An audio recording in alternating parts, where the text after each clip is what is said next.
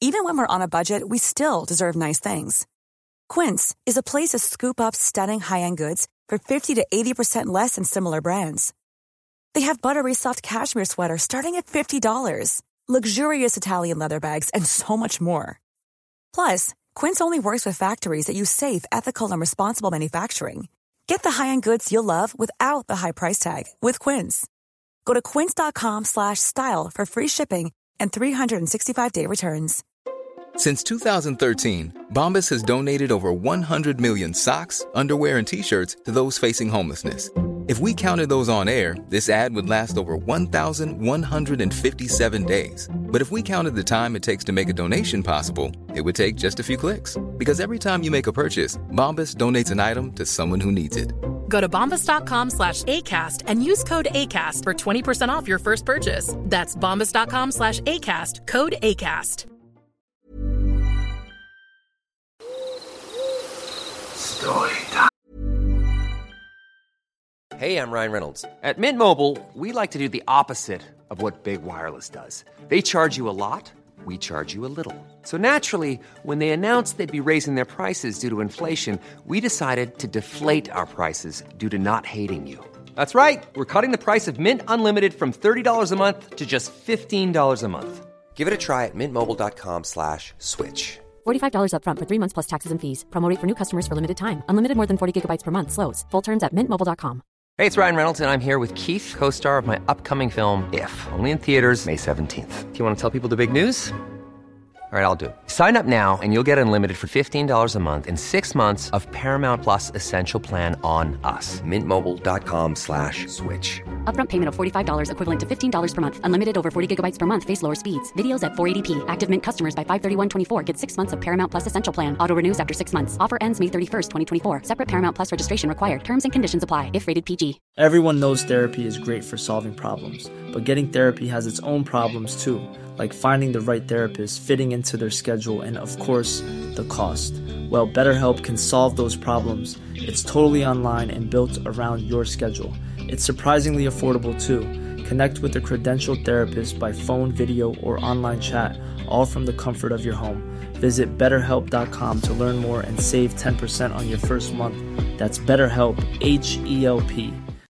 Millions of people have lost weight with personalized plans from Noom, like Evan, who can't stand salads and still lost 50 pounds. Salads, generally, for most people, are the easy button, right?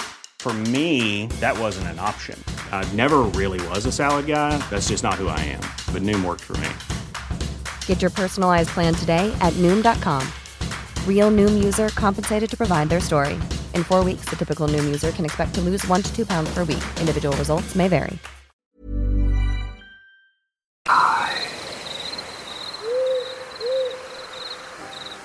Back in 2016, I was in Virginia and my mom had gone through a pretty messy breakup. At the time, but we made the most of it by doing what we did, like hiking. She introduced me to her friend and her husband and children. Which one was a female my age cute girl? Off topic. It was a trail in the Blue Ridge part of the Appalachians. That day we were going to do Old Rag but got there too late. During some points we would all be split up and sometimes I would be way back or way front. With this experience I was way in front of everyone even the dog. Off topic again. One part of the trip we had stopped and rested at an overlook. Then we went on our way. We were about another I say 15 to 30 minutes into it and I was way ahead. I remembered warnings from signs my mom, her friend, her husband, and another person that there was bears. But what I heard that day wasn't a bear. It walked on two legs and I was too far in front of everyone for it to be them. Besides I would have heard the dog walking too since the cute girl was walking it behind me. I felt the sense of being watched when I heard the leaves crunching. I believe in Bigfoot and the paranormal and I'm up for suggestions on what it was. It could have been Bigfoot or the rake. I'm into all that folklore. I've got more stories that I want to share. I just gotta get my internet shell off.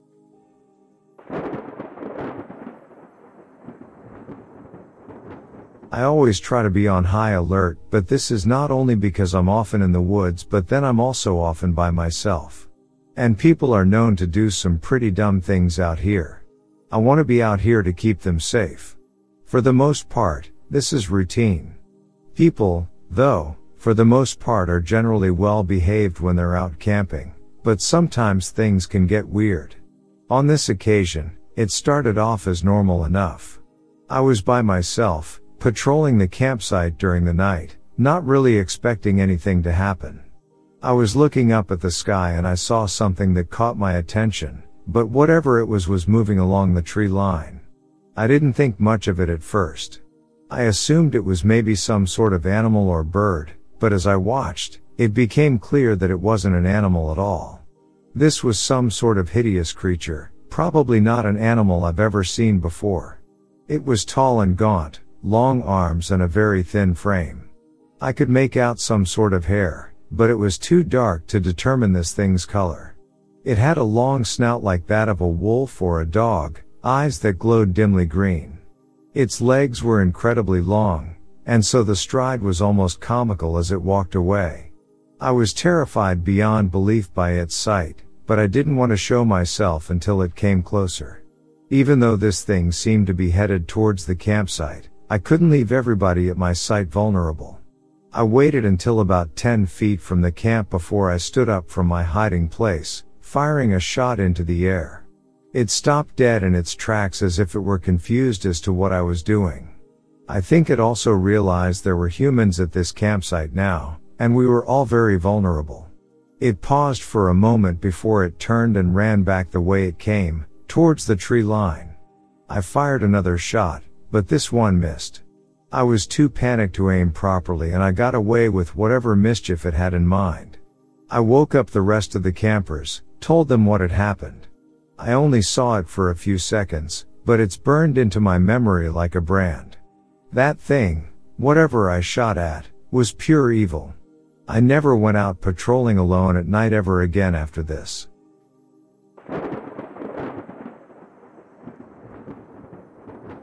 I'm a 16 year old dude, and this happened a few weeks ago. I'm fairly chill and I just live with my grandfather on the east side Kentucky, barely above the Tennessee line.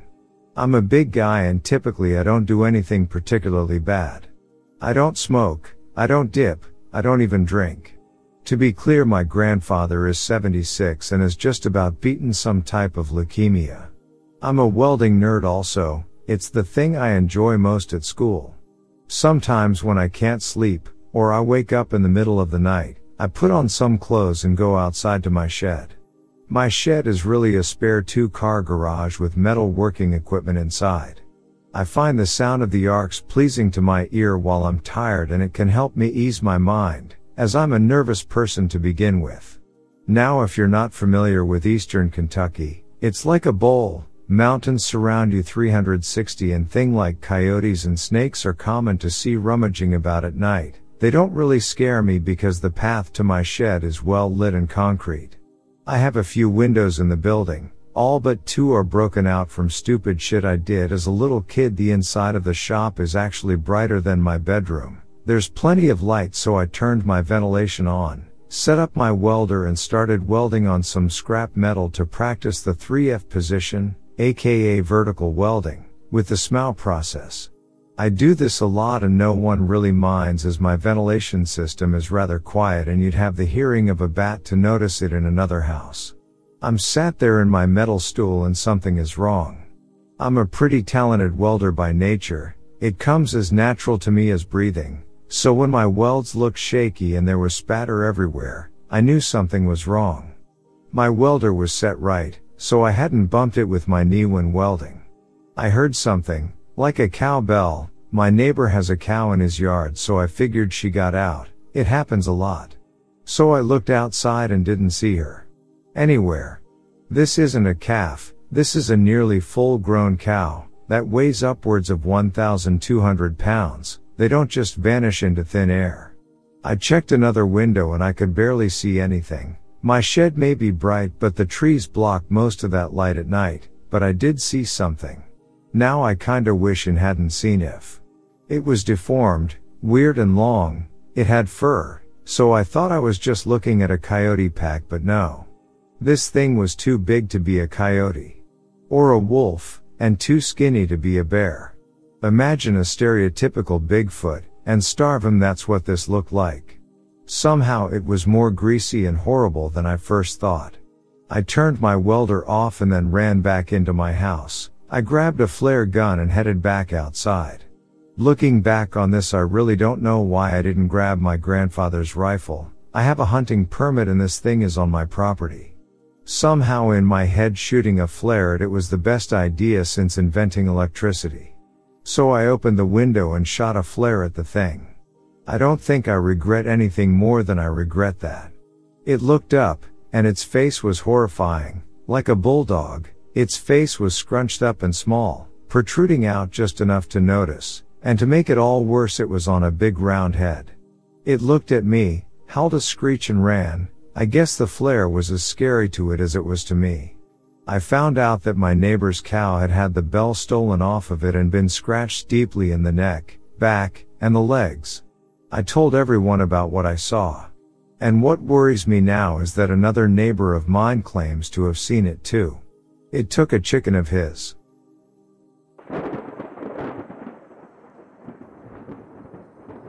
In 1947 I was heavily involved with the military and I was also a pilot.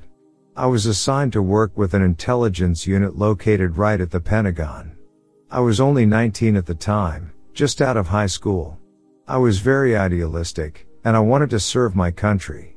I remember all the major newspapers and media outlets were talking about flying saucers.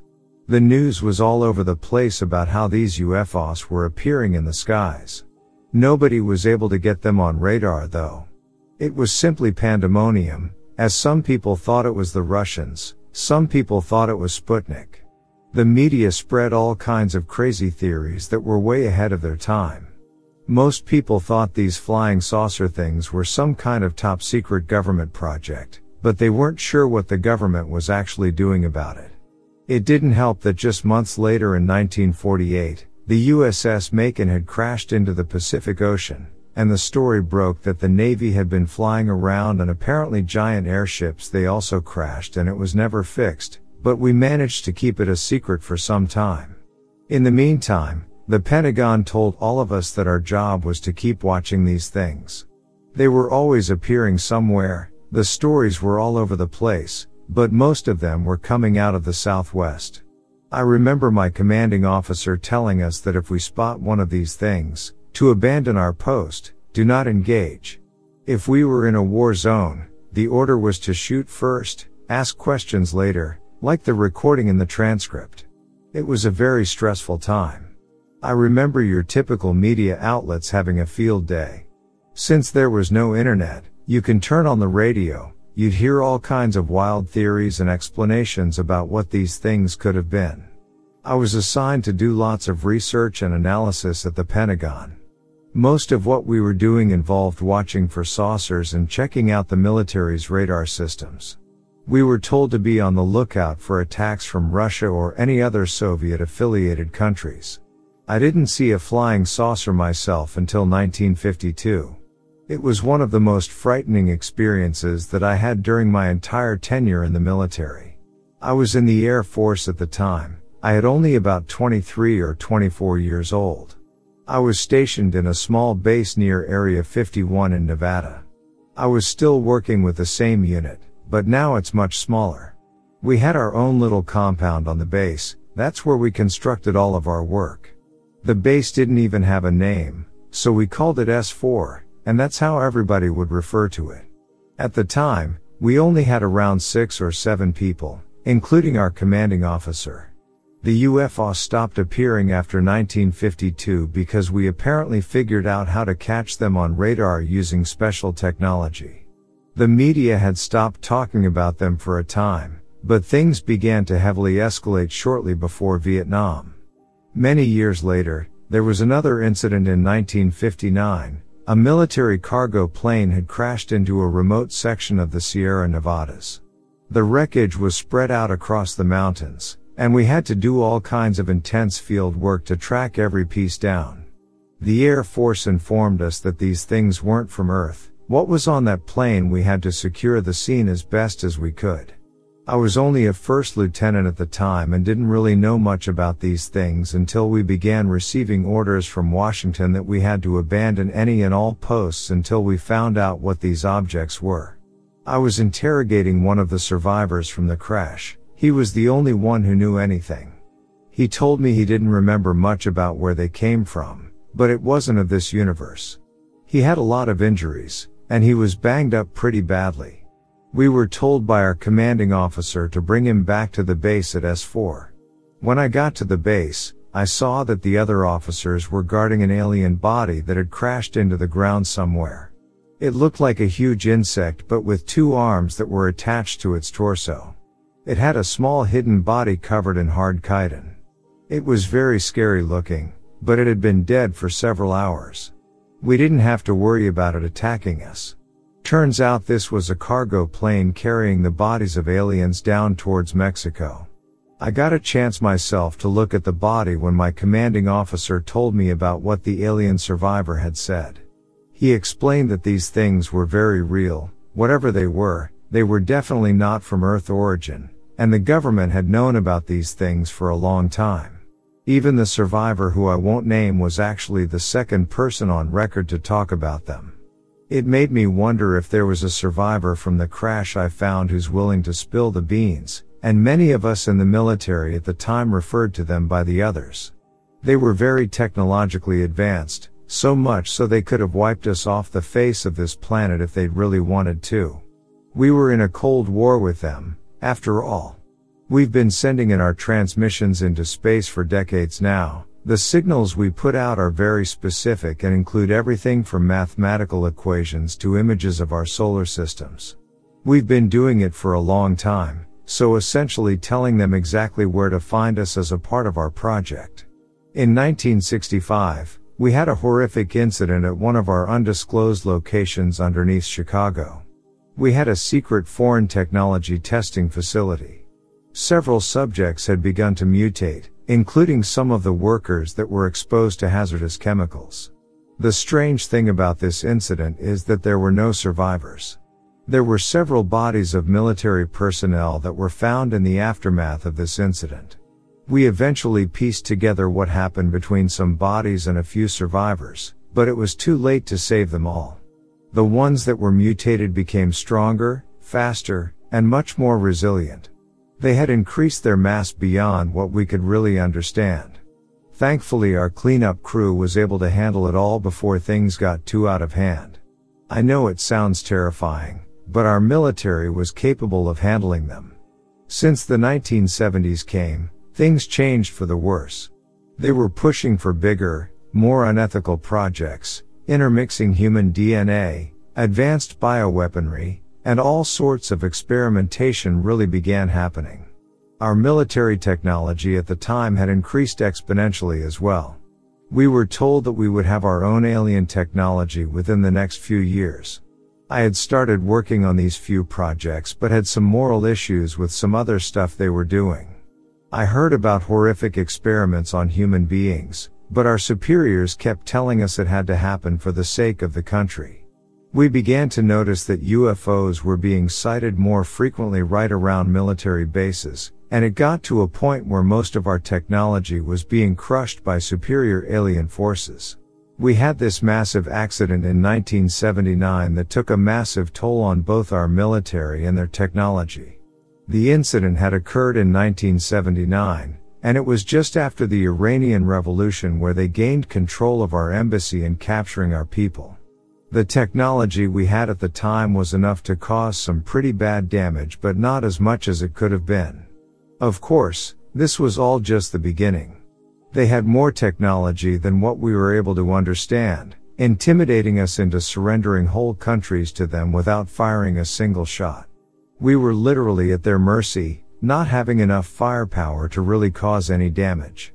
This, of course, all happened under the table, beyond the sight of the public eye.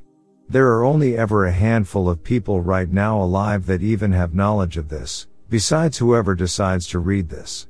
It is the moral obligation of every single person to spread this information. The others were very much real, and this is all very true. The experiences that I've shared with you today have changed my life forever. I have so much more I can share, but I figured it's best to break these up into smaller posts. So, I'm going to end this here. I'll see you in the next one.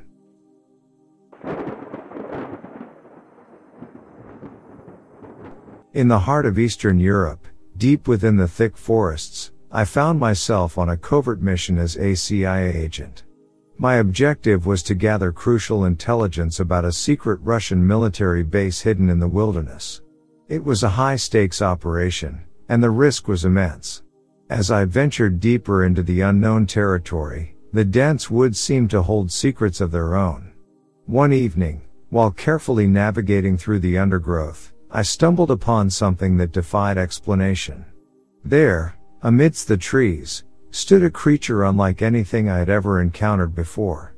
It was on all fours, with black and matted fur that seemed to absorb the surrounding shadows. Its face resembled that of a wolf, but there was an oddity to it, the broadness and slightly shortened muzzle set it apart. As I observed the creature, it curled its lips in an eerie manner, giving the impression of an elongated snout. Its eyes were a haunting shade of yellow, not the bright yellow of the sun, but a dim, amber red hue. It sent shivers down my spine just to look into those mysterious eyes. The creature's ears bore resemblance to that of a husky, cropped and alert. Its front legs were long and muscular, resembling those of a powerful bodybuilder. The paws at the end of its limbs were not like any animal's. They looked more like massive hands with sharp claws that seemed capable of tearing through anything. Then, the unexpected happened, the creature stood up, and I heard a horrifying sound, like the popping of joints, but magnified as if played through a loudspeaker. My senses were overwhelmed as I tried to comprehend the enormity of the being before me. It stood so tall that even at a safe distance of 10 meters, I felt dwarfed in comparison. My heart raced as I realized that this enigmatic creature was far beyond anything I had ever witnessed in my years of service. It let out a powerful howl, which resonated through the forest like a deafening roar. I remained frozen in awe and disbelief, my training momentarily forgotten in the face of this encounter. The creature seemed to tower over me, its ears almost reaching the top of a young cedar tree nearby. I knew I had to act fast, but my rational mind struggled to comprehend what I had just witnessed. The creature seemed to be both wolf and something else entirely, and its escape only deepened the confusion and worry in my heart. I retreated from the scene, my mind racing with questions and doubts. Back at my temporary base, I couldn't shake the memory of the unknown creature from my mind. I knew that what I had seen was far beyond any conventional explanation. My training had prepared me for many things, but this encounter had shaken my understanding of the natural world. I decided to keep my observation to myself, fearing that sharing such a surreal story might be met with skepticism or even ridicule. Instead, I focused on my mission, determined to gather the crucial intelligence needed about the Russian military base. As the days passed, I couldn't help but feel a sense of unease, knowing that something extraordinary lurked within the Eastern European woods. The encounter with the mysterious creature remained an enigma, and I couldn't shake the feeling that my mission had become entangled with forces far beyond human comprehension. The covert operation continued, and I was successful in acquiring the intelligence needed by the CIA yet, I couldn't forget the creature that had left me puzzled and awestruck. It was a secret I would carry with me, forever etched into my memory as a reminder that there were still mysteries in the world waiting to be unraveled.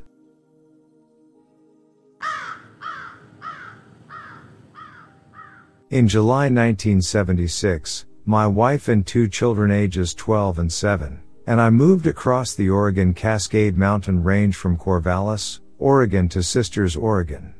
At the time Sisters was a small mountain range. I was so naive as to forest management I didn't know there were designated areas to get firewood.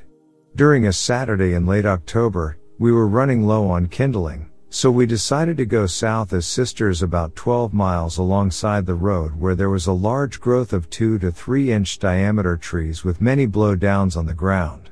We figured they would be easy to collect and sew up and load into our vehicle trunks.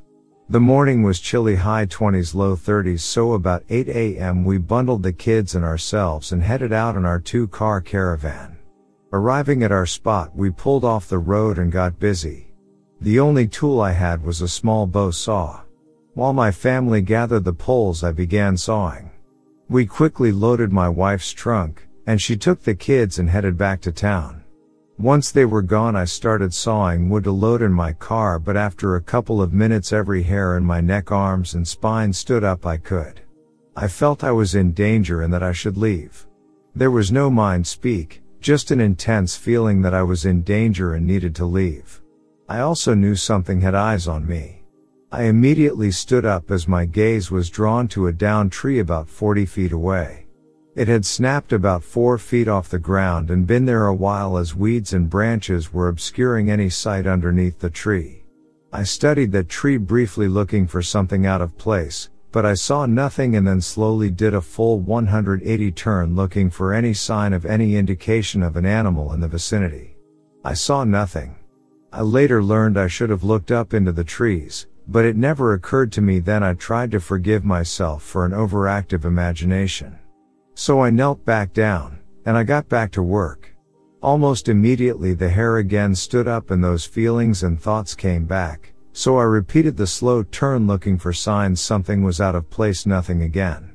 I studied the down tree to see if I could see anything behind it. There was nothing there. I brushed it off as imagination. I said out loud to myself if anyone or anything else it there, then alright I got the message. I'm leaving. It took me two trips to get all the wood and my saw to the car. Once loaded I went to the driver's side door, took one last look around, started the car and left. I never saw, heard or smelled anything unusual or out of place. The following Monday when I went to get the kids from the babysitter I must have said something to her. Her husband is part of Native American and at the time was a heavy equipment operator for the Forest Service. Three days later when I went to collect the kids Bill was home. I'll call him Bill, it's not his real name. He was known for being a straight shooter. I stopped at the picnic table and said hi, and he said to get some iced tea or coffee and come back to talk to him. When I returned he immediately asked me to tell him what happened the Saturday before. As I told him he asked if I knew what it was that bothered me. I told him I didn't know. I figured it must probably it was a cougar, a bobcat, or a bear. He smiled. He asked, did you check the trees above you? I shook my head no. You should have. Then Bill said something about a non-apex predator giving a warning before attacking. I thought for a minute and replied, so what do you think it was then? He asked, could it have been a Bigfoot? I thought he was joking, so I laughed and said something to effect that I believed they could be real but that they were probably myths or folk tales. For the next hour plus he related his personal experiences with the people of the forest. Here is one of his stories. Bill was on a job site in Washington state using a D8 cat. He was on the side of the mountain when he stopped for lunch. Where he stopped there was a 600 to 700 foot cliff drop off on his right. He sat on the edge of the cat with his legs dangling over the track to eat and enjoy the scenery of the valley below. As he took a bite of his second sandwich he heard a faint noise behind him, but on the other side of the cat. He turned to look and to his surprise his face was about 18 inches away from a huge sabe that was leaning on the track looking at him with a faint smile on its face. He said he knew he was in no danger, and he felt no fear. For some reason that morning he had asked the place he was staying at to pack an extra sandwich for his lunch. He slowly reached into his lunchbox, grabbed the sandwich, unwrapped it and held it out to his new friend. The Sabe took it, ate it in one bite, pushed off the track, gave a slight grunt, and turned and walked up into the woods, giving him one last look. After hearing all his encounters I left their house that night a firm believer in the forest people.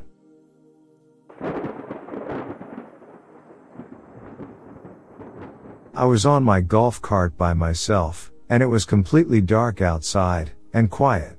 I live in a neighborhood surrounded by farmland in rural Michigan, and woods throughout various spots. I was driving but pulled over because this giant beetle was on my shirt. It pinched me and freaked me out. I pulled over next to a stretch of woods and struggled to get it off of me. In the woods nearby I heard walking, like perhaps a deer walking around, so I wasn't scared. Yet, the sounds got louder and closer. The walking had gotten so loud it sounded unreal, something out of Jurassic Park, like a dinosaur stomping. The walking had gotten overwhelmingly loud and extremely close, so I slammed on the gas and hurry out of there. I looked behind me but couldn't see anything, but felt shivers down my spine because I swear it was inches behind me. Not sure if this has anything to do with it, but I was talking about skinwalkers with my sister and doing some research, so I hope that didn't invite anything. But I can't even describe how loud the stomping was. It sounded unreal and was seriously terrifying. I wasn't too sure what it could have been, but many people are saying it was probably a wendigo, and I do believe this is, they can get up to 15 feet tall, which would explain why the stomping was very loud perhaps.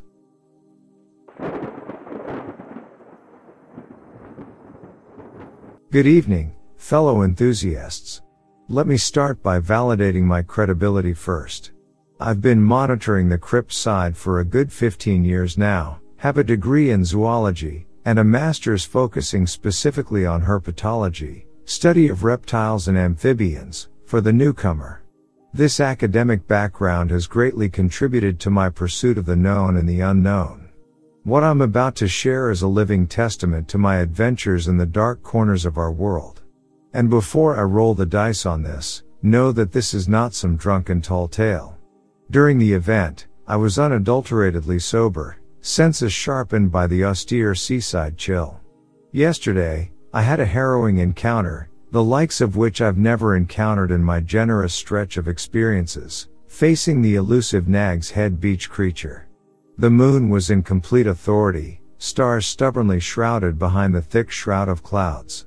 As the tide surreptitiously slid in, I saw, or rather sensed something. A mere flicker at the corner of my vision, something that required peripheral acknowledgement. A fleeting shadow, a passing chill, an abrupt indent in reality. This being, the Nag's Head beach creature, much like many obscure curiosities we study, appreciates the solitude of night. Nocturnal engagements are its preferred encounters, lingering in the periphery, solidifying its ghostly essence. A mystery etched in the sands of Nag's Head, always visible from the sides, yet vanishing to thin air the moment direct contact is attempted. Illusory, you might say. But not when you've heard it, the sound that threads chills through your spine. The creature in its movement spoke a peculiar language. An alien like slithering rustle, a chick a chick a, if you will. An uncanny sound clawing up your consciousness, it was akin to the whispers of nighttime wind through desolate dunes, or the uneasy scuttle of a crustacean against washed up seashells, a serpentine orchestra only the nocturne listens to. Now, about its tracking signature, footprints you wouldn't expect. They were digital, formed of an enigmatic static that pulsed before disappearing into the soothing waves. Ghostly lit specters on the sand left behind by its passing, as if the beach obliquely hummed with the static discharge of this creature. A modern mystery misaligned from anything we perceive as typical. And God forbid, should you strive to photograph this elusive entity, for it would defy the set attempt in an uncannily digital way again, rendering itself only a 3 pixel smudge in any photo. An undefined form, yet mysteriously defined by its defiant resistance to be perceived. After the encounter, my mind whirled with theories and speculations, this creature's nature, its ethereal presence, and its disembodied essence felt otherworldly. Pondering my experience, the possible explanation that eventually crystallized was dubiously paranormal. I believe that what I encountered was not a creature bound to the three dimensions we live in. It might be our first contact with a creature of the fourth dimension. The digital footprints, the confounding 3 pixel apparition, and the ephemeral perceptibility all lead to an elusive creature that exists in a higher order of spatial existence, only partially interfacing with our three-dimensional space-time reality. A being transparent to us, living a parallel life wrapped in the splintering silence of the Nag's Head night. This is our world, the crypt side. A melting pot of varied realities, countless oddities, and incomprehensible encounters. This was my encounter with the elusive Nag's Head beach creature, an experience that tipped my skeptically academic life to a pondering, fear churning paranoia. But isn't that why we're here? To chase the unknown and expose the veiled truths? Because, in the end, isn't that the very soul of cryptozoology? Stay curious, stay brave, and keep your mind open.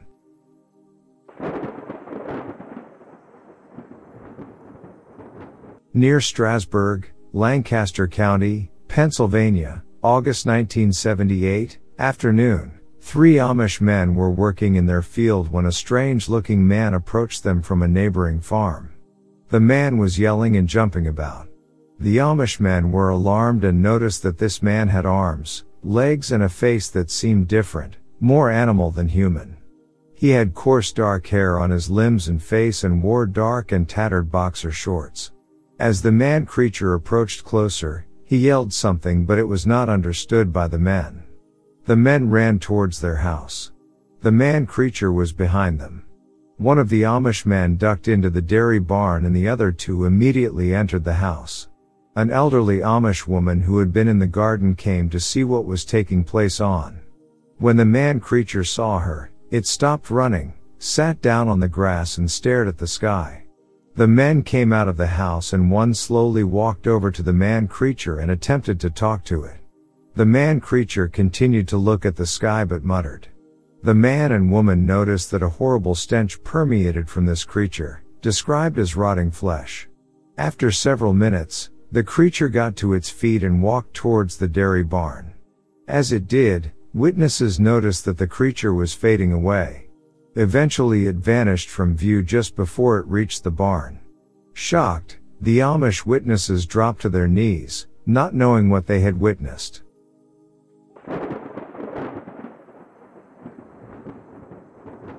At the time this happened, I lived near St. Louis, Missouri with my daughter and my husband.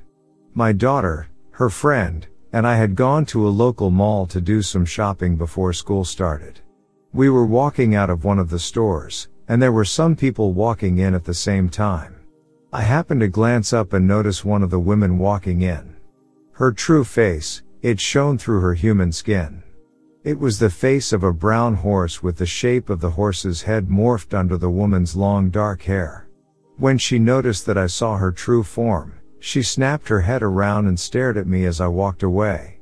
I was telling my daughter and her friend what I saw, and what was happening, but they just laughed and did not believe me. Please tell me someone else has seen something like this and I am not the only one. I can't forget what I saw that day. I wish I could draw but I can't. Please, someone tell me that they are seeing something like this. It was at the Chesterfield Mall in Chesterfield, Missouri in 2012. I have experienced many paranormal encounters in the past, but this one is near the top of the list. The only times I have ever smell anything were the few times I smell cinnamon all around me while no one else did. It happened in my home as well as in bars. And in the car. I have also smell a strong odor of cigarettes around me. Others could smell it in our home. None of us smoke and all windows were closed.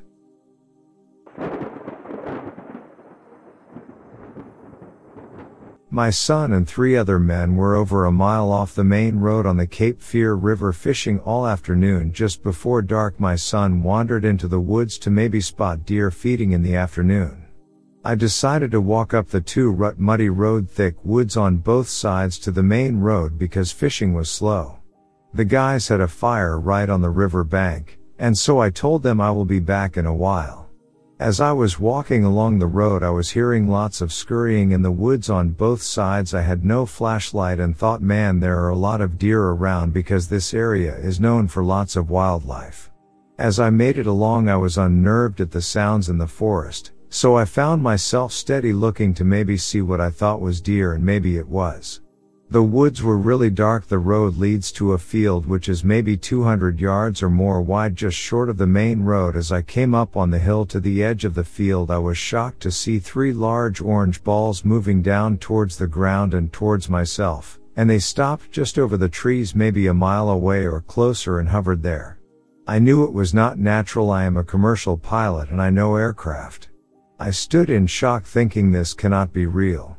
I stayed maybe 10 to 15 minutes then began to feel nervous, so I made my way back to the men on the river in a hurry mud and all. I then in a panic took off looking for my son which was 17 years old at the time and as I started into the woods calling him he came towards me totally shaken telling me dad you will never believe me, but I have been hiding from aliens I am scared they are in the woods and I believed at that time he had seen something he was serious. I told him Junior I just saw three orange UFOs up at the road, and it scared me, so I came looking for you. We made it back to the river and my son excited began to tell the other three men what he had seen, and they started on the both of us. What I did not know was the three of them saw the same thing as my son during that time the sequence I am not sure, but we all saw the same. It was a clear cold night stars were bright and about that time one of the other men holding a fishing pole hollered look up and to all our amazement the stars looked as if six to eight of them from different parts of the sky moved very fast seeming to converge in a group and then all of a sudden three of the objects side by side came over our heads and landed or went out of sight on the other side of the river maybe two to four hundred yards away. All three lights were round bright white blinding lights as big as maybe 100 yards in diameter all side by side all touching down or going out of sight in the forest just on the other side of the river. It scared all of us so bad the three friends of mine along with my son and me dropped our fishing poles screaming let's go home. We left fire poles and all speeding up the muddy road to the main road each one in a panic some of the men were fussing take me home first I need to find my wife and children. When we made it to the top of the hill, this is where the trees on both sides end and the field starts. I slammed on the brakes, all of us in shock to see what looked like a brilliant white egg-shaped sphere with a tail with long spikes all around the middle and front section hovering 20 feet over the main road 200 yards from us. And it looked as if it or the spiked part of it was making slow revolutions. This I tell you this is true four grown men as old as 50 and my 17 year old son was frozen in my truck looking at this thing straight in front of us the lights were brilliant white the object then appeared to raise up started down the road in the direction that we intended to go, and then it shot off just over the trees out of sight.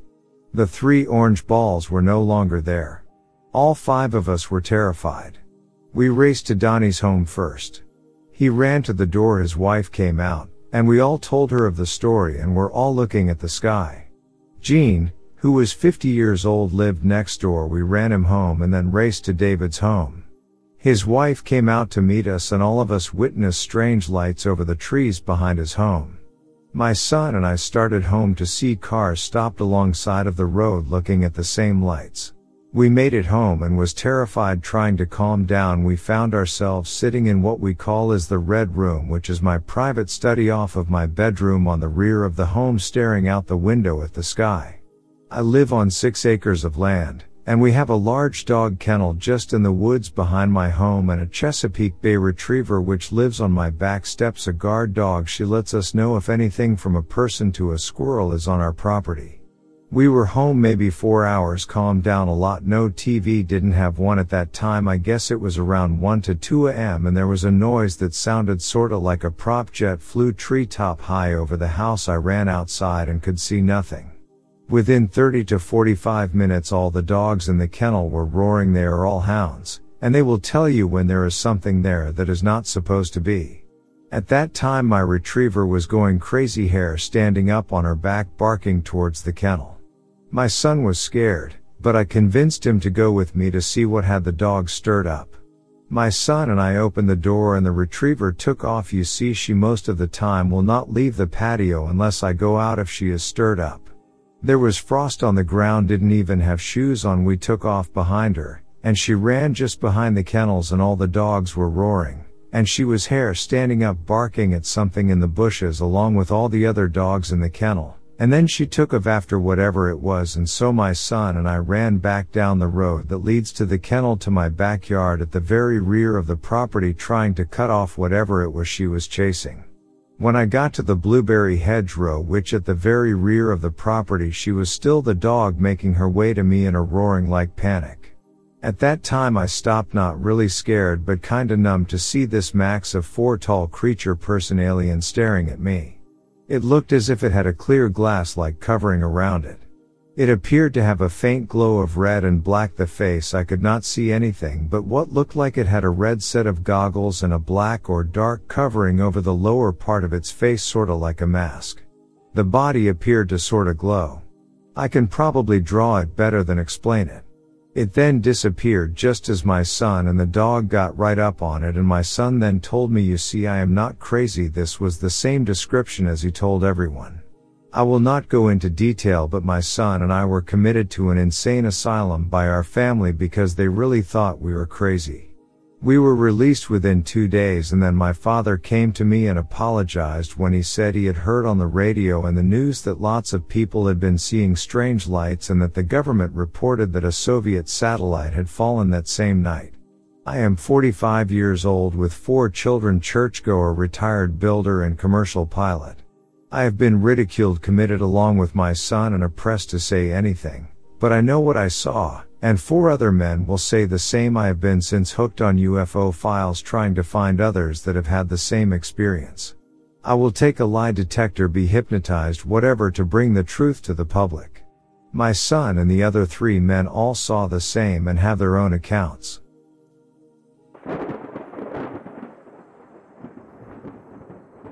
I like exploring derelict houses.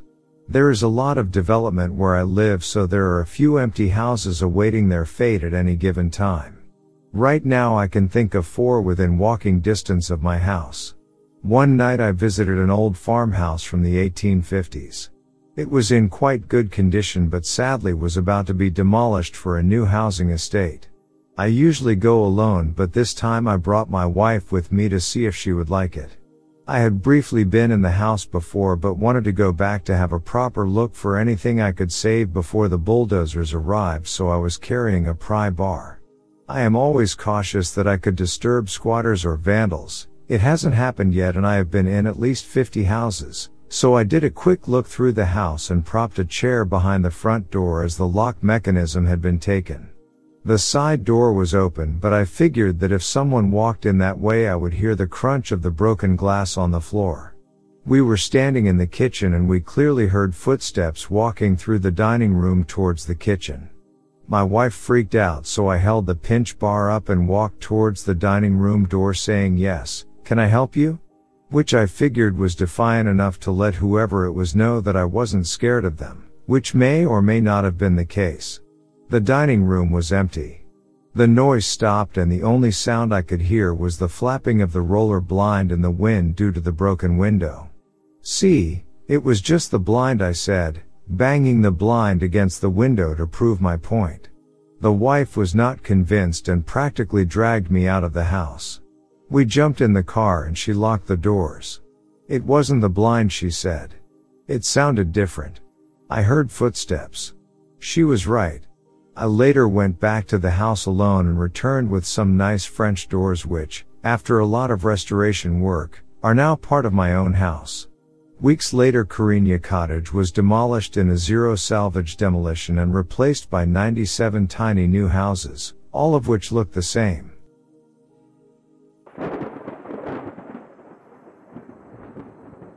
Back in the late 80s my father was stationed at a base in Central California, that is no longer an active base, but all the building and housing are still there, but it's all private now.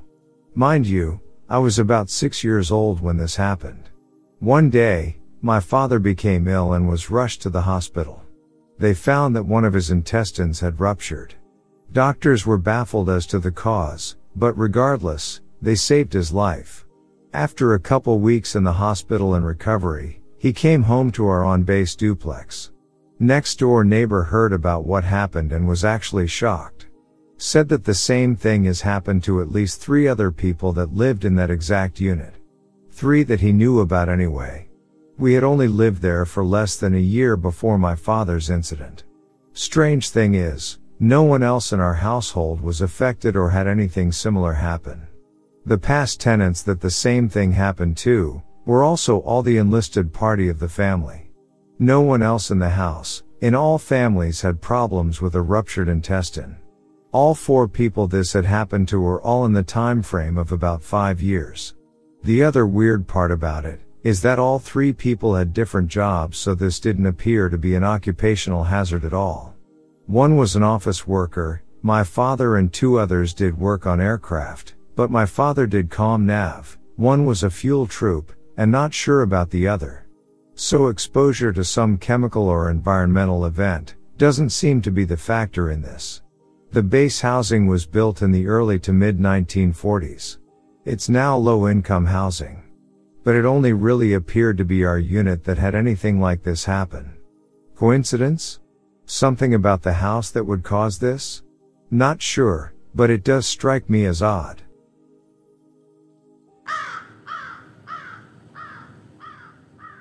I work as a field biologist, and this last summer I had what I would call my closest experience with the paranormal. We would drive around on ATVs all night with spotlights looking for prairie chickens.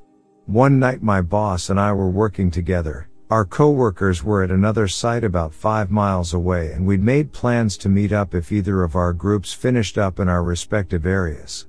Anyways, it's about four o'clock in the morning, very dark out, and my boss and I both noticed the grass on a hilltop opposite us was illuminated, as though someone had parked their truck on the other side and turned their brights on lighting up their side of the hill. It was coming from the direction and general distance our trucks were from us, so my boss and I decided to head that way assuming our coworkers were meeting up with us. We drive the half mile to the hilltop. When we finally crest, all we see are the reflectors of our parked trucks in the distance. No lights, no vehicles, nobody nearby. Mind you, we were working in incredibly remote areas in Wyoming. The roads in and out were treacherous. There's no possible way someone snuck a truck in and out to spook us without us seeing them. This was prairie, we could see everything around us for miles. We saw that light, but now it was nowhere to be seen. Anyways, that was weird.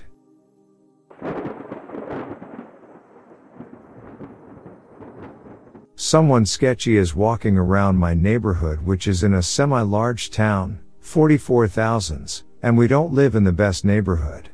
Not sure what they are up to, but I thought I heard someone walk by me a few times but couldn't see anyone. I was outside gardening lol. It was 12:30 a.m. Then I took a call from my daughter.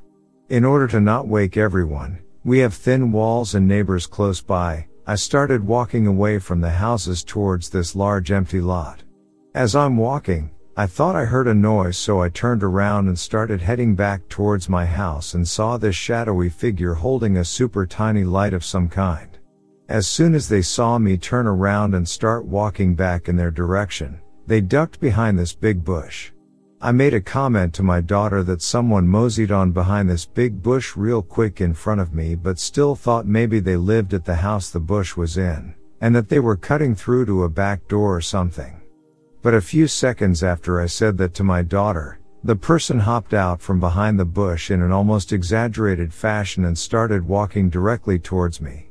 Not sure what the hell that was all about, but I didn't stick around to find out. I cut through the empty lot at a diagonal to get back to my house. Update, I was really on edge after that, but trying to finish moving some flowers I had already pulled. I was working on the front side of my house. The house is on a semi-busy street and the same one the person had come from before hopping into the bush. As soon as I was done with the front, I went to the side of the house because I had about 10 plants I was relocating. I was already thinking that whoever it was before, if it was me they were after, wouldn't know I had moved to the side and might be more comfortable walking right by again. About 10 minutes after I'm on the side, I see a guy walking really slow down the sidewalk directly in front of my house. He scared the shit out of me because he was only about 10 feet from me when I saw him and I even said he had scared me to death.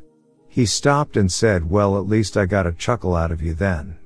Then he proceeded to ask how I was doing tonight.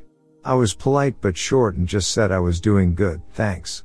I didn't even ask how he was doing in return because it creeped me out that he had stopped to talk to me at this time of night. He then continued walking to the end of the block which is also where our lot ends, we are on a corner. I have some hedges that run parallel to the sidewalk and go from the spot I first noticed him and continue to the end of the lot. The guy keeps walking until he is past the hedges, then turns around to look at me but given the location of where I was, it would have been hard to get a clear image of me. He walked across the street to where a school is, then turned around on the other side of the street so he was now facing me. And he just stood there and stared while smoking his cigarette, the light I thought I initially saw. He stood there for a few minutes and I went in to get my son to come out with me while I finished. He is 19. When my son came out, the guy had already walked past then back again and was heading back for a second time. My son stood in the middle of the sidewalk and just kept an eye on him. He passed us and got to the end of the other side of the block. He turned around as if to see if my son was watching him still. He was. He stood there staring at us for an eerie length of time. Then B finally walked away.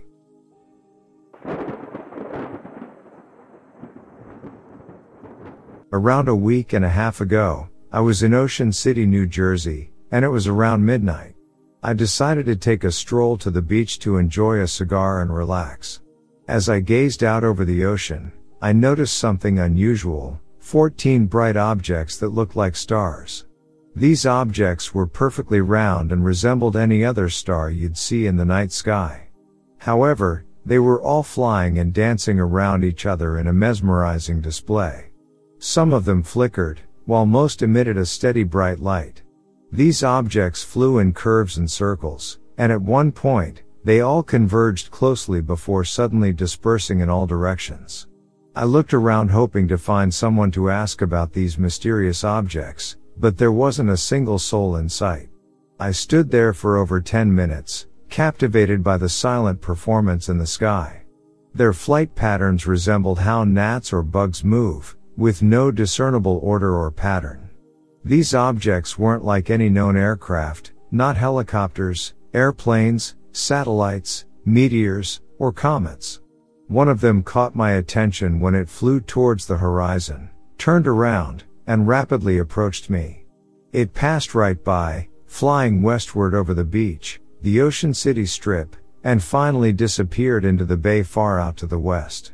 The speed and maneuverability of these objects left me in awe.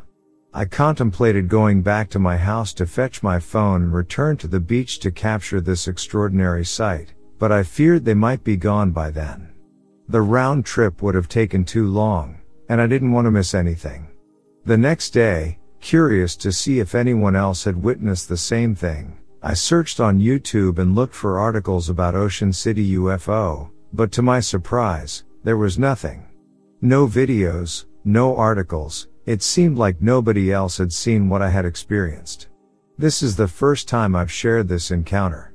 While I hesitate to claim that these objects were aliens, they were undoubtedly UFOs to me, simply unidentified flying objects, as I couldn't determine their origin or nature. It remains a mystery, and I still have no idea what they were.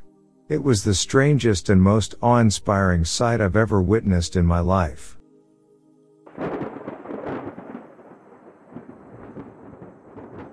At the age of 11, my family moved to a large two-story house that overlooks some foothills about 30 miles west of Mount Rainier. Around 2011 I started seeing strange things there. In one instance, I was watching late night TV with my mom and had my attention caught by what looked like a really bright star in the east by the mountain. I stared at it for about three minutes before the star suddenly dropped straight down into the foothills. I stood up and shouted, scaring my mom. She didn't believe me, but I know what I saw. The second most bizarre occurrences happened after my girlfriend at the time moved in with my family. On three separate occasions, my girlfriend and I were startled by incredibly bright flashes of light in the dead of night that illuminated every corner of whatever room we were in at the time. Almost like a camera flash or a lightning strike. The only thing is, we were on the second floor of the house every time, and there were no trees or roofing near any of the windows that would have allowed someone to take a photo without a ladder, but there was nothing when I'd rush over to the windows. They also only happened on hot summer nights where there wasn't a single cloud in the sky, which rules out the possibility of lightning. We both saw the flashes every time, and could never rationalize what they could have been.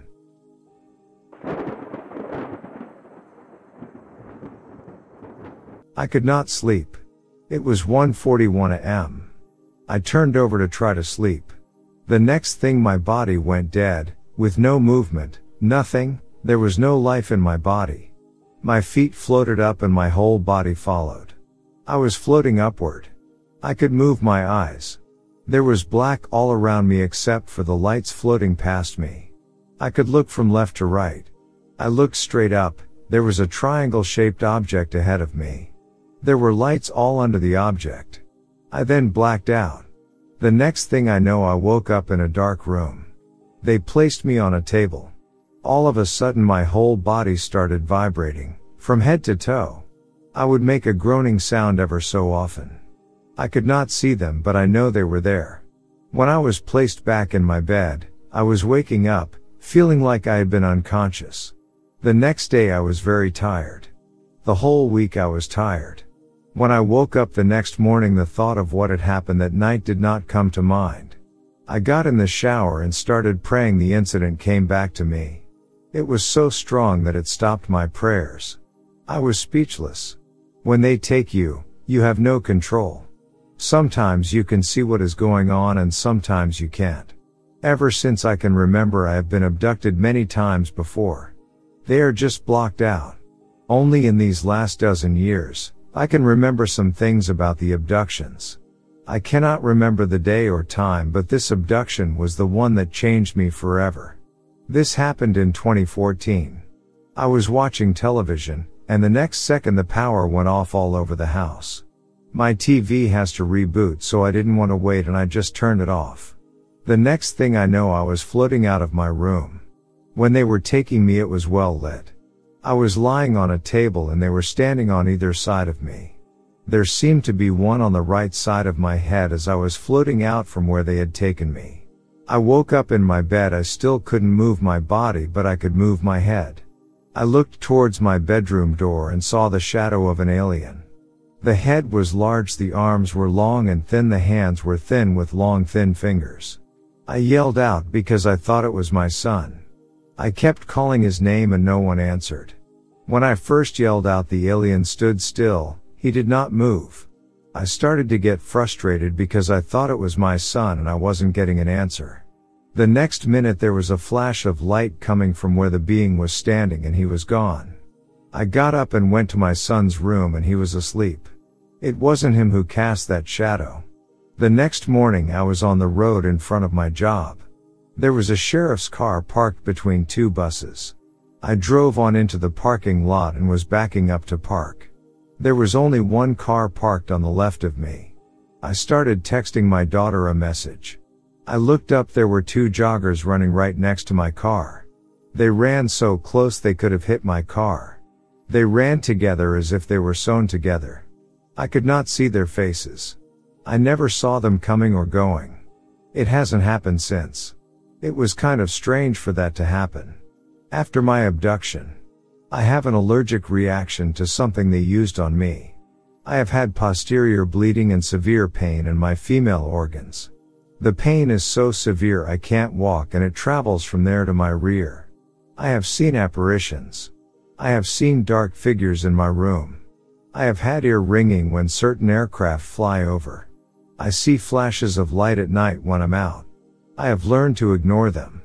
I can be driving and don't know how I got from point A to B.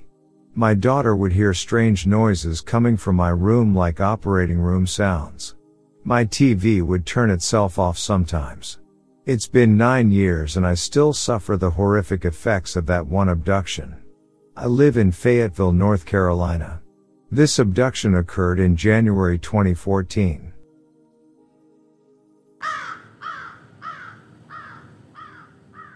So I'm a 25 years old female and this strange thing happened to me just this afternoon.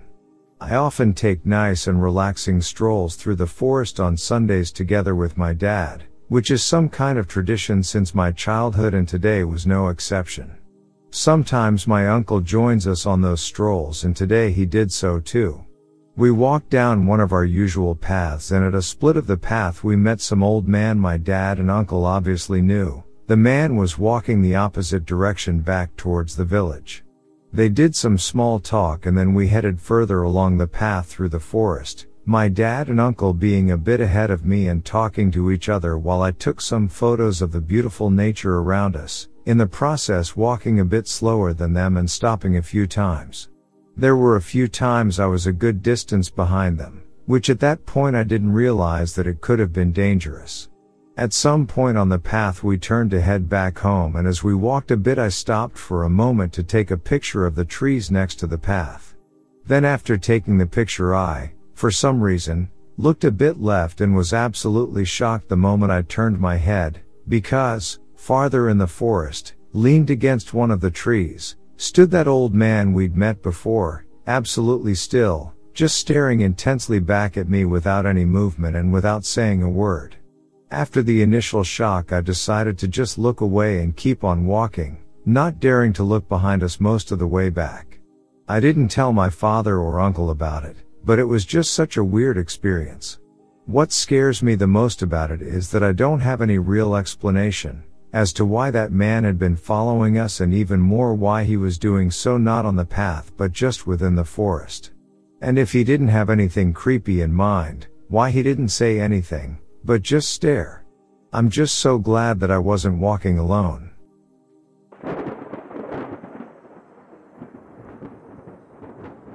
This happened almost 15 years ago when I was 7. My best friend's mom would babysit my brother and I before and after school. My mom would usually drop us off at her house around 6 a.m. She would make us breakfast, and the three of us would walk to our elementary that was less than 10 minutes away. For preface, we would walk through an adjacent neighborhood, through this small wooded area that had an enclosed bridge, and that led us to the back of our elementary. The elementary sits back in a long tree line that runs about half a mile north and another mile south. Anyways, we're about to get to the turn where we walk into the tree line to the bridge and this guy comes cruising down the street. At first I don't even think we noticed him considering how young we were. But right when he's about 10 feet away from us he slows down to virtually 0 miles per hour. There was nothing that stood out about his appearance either. He was middle age, white male, very generic. Well, we all stare at the car and start walking super slowly. If we stop he would stop, if we walk he would slowly go. During this whole ordeal he has a blank expression on his face. Not anger, no smirk, just this sinister deadness almost. This went on for probably five minutes because we were too scared he'd jump out of the car if we turned our backs on him and I was mainly scared for my little brother. Finally, he speeds off and we run the rest of the way to school. Immediately go to the principal's office and at this point we are bawling. We gave them our version of the story, his description, and whatever else a seven year old is actually capable of giving. They take action by calling the cops and our parents. The cops come and we explain where it happened and the story again. Then our parents ended up taking us out of school. From then on, we weren't allowed to walk to school anymore and our babysitter would take us.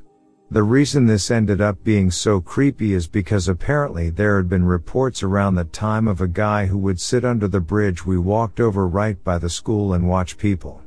They didn't know if he was homeless or if it was this other guy who we encountered. They never caught the guy and we never saw him again. Whether this was a more sinister encounter than we thought or he was just bored? We will never know. I do know how bizarre it was though. Who stares at children that intently while driving by?